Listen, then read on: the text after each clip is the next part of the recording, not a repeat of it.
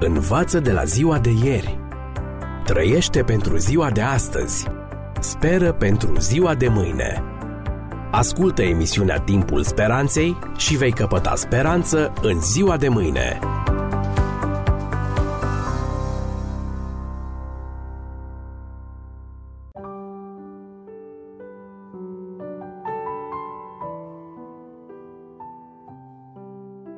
Stimați prieteni, bine v-am regăsit la o nouă ediție a ghidului radiofonic pentru supraviețuire în secolul 21. Cu ceva timp în urmă, unui editor i-a venit ideea să realizeze o carte personalizată pentru copii, care se intitula Cartea mea. Părinții trimit la editor numele copilului, adresa, vârsta, semnalmentele, numele prietenilor, numele cățelușului sau pisicei, Apoi computerul completează textul unei cărți cu poze colorate în care personajul desenat, un băiat sau o fetiță, poartă numele și datele copilului. Povestirea începe cam așa. A fost odată în Chișinău un băiețel pe nume Dumitru. El locuia pe strada Gării, numărul 11. Băiețelul acesta era un copil cu totul deosebit. Într-o zi, Dumitru a întâlnit un rinocer și așa mai departe.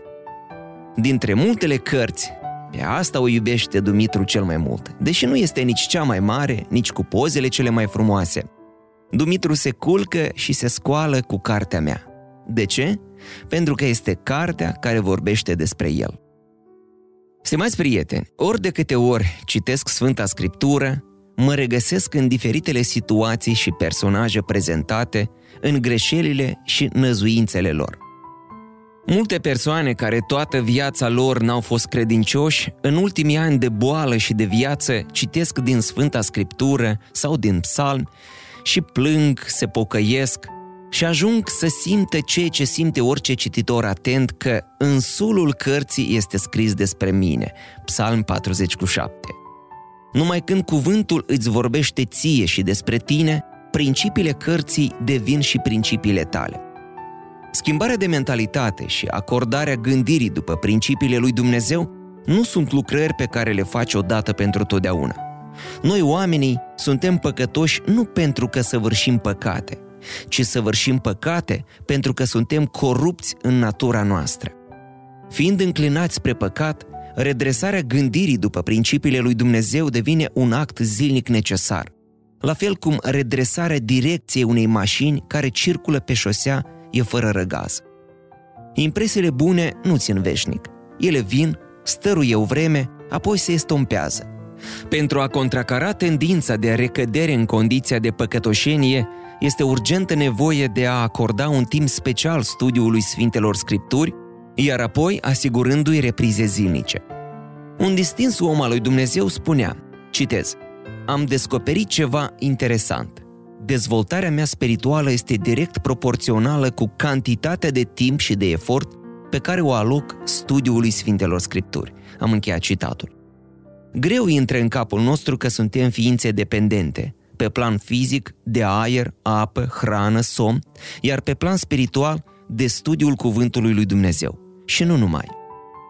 Când a fost întrebată care este secretul măreției Marii Britanii, Regina Victoria a arătat în urmă și a răspuns. Biblia, domnule, Biblia este secretul măreției noastre. Degetul ei indica spre un erou, Alfred cel Mare, socotit ca cel mai mare rege al Angliei. Alfred a apărut pe scena lumii în momentul în care soarta țării părea pierdută. Începând din anii 800, vikingii danezi invadaseră și colonizaseră toată Anglia, cu excepția unui mic regat, Wessex, moștenirea tânărului Alfred de 23 de ani. Cu o constituție firavă și bolnăvicioasă, viața lui Alfred a cunoscut o schimbare adâncă în clipa în care un călugăr i-a făcut cunoscută Sfânta Scriptură. Impresionat, regele s-a apucat de un studiu temeinic. Simțindu-se răspunzător pentru poporul său, Alfred însuși a tradus porțiuni din Biblie, printre care primii 50 de psalmi. Apoi a promulgat un cod de legi pentru care a scris un prolog amplu conținând cele 10 porunci, părți din cartea Deuteronom și pasaje care reglementau eliberarea sclavilor la șapte ani și protecția străinilor. În continuare, el a adăugat predica de pe munte și alte texte din Evanghelii. Prologul lui Alfred era atât de cuprinzător încât constituia 20% din întregul cod. Pe plan administrativ, Alfred a aplicat modelul din Exod 18 și a împărțit țara în unități de 10, 50 și 100. Liderii peste 100 de unități erau numiți Earl, conte.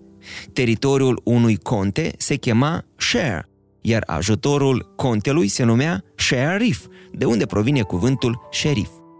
În anul 876, danezii din jumătatea de nord a Angliei, sub regele Guthrum, au pornit să cucerească Wessexul. După o serie de înfrângeri și victorii, Alfred l-a întâmpinat pe Guthrum în bătălie de la Eddington, unde i-a produs o înfrângere decisivă și l-a silit să se predea. Cu numai un an în urmă, Guthrum își arătase caracterul parșiv, călcându-și jurământul și omorându-i pe ostaticii englezi, cărora le promisese eliberarea. Acum Alfred îl avea la mână, drept pentru care s-a hotărât să-i dea o lecție. I-a adus la castel pe Gutrum și pe vikingi legați. Apoi i-a dezlegat și le-a dat o masă mare. Apoi a arătat lui Gutrum în ce constă creștinismul și i-a propus să devină creștin. Trei săptămâni mai târziu, Gutrum și cele 29 de căpetenii ale sale au fost botezați la curtea lui Alfred. Când Gutrum a ieșit din apa botezului, Alfred l-a îmbrățișat și a zis, Ești fratele meu. Apoi i-a mai zis, Țara asta este prea mare ca să o conduc singur. Rămâi aici și conduc cu mine țara sub stăpânirea lui Dumnezeu. Gutrum s-a întors și n-a mai atacat posesiunile lui Alfred. După moartea lui Gutrum și înfrângerea și altor triburi de vikingi, danezii s-au retras din Anglia pentru totdeauna.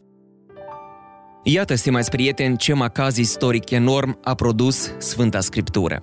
Acest macaz se poate întâmpla și în viața noastră, doar dacă vom deschide și vom citi sincer și cu profunzime cuvântul dat de Dumnezeu. Până data viitoare, numai bine!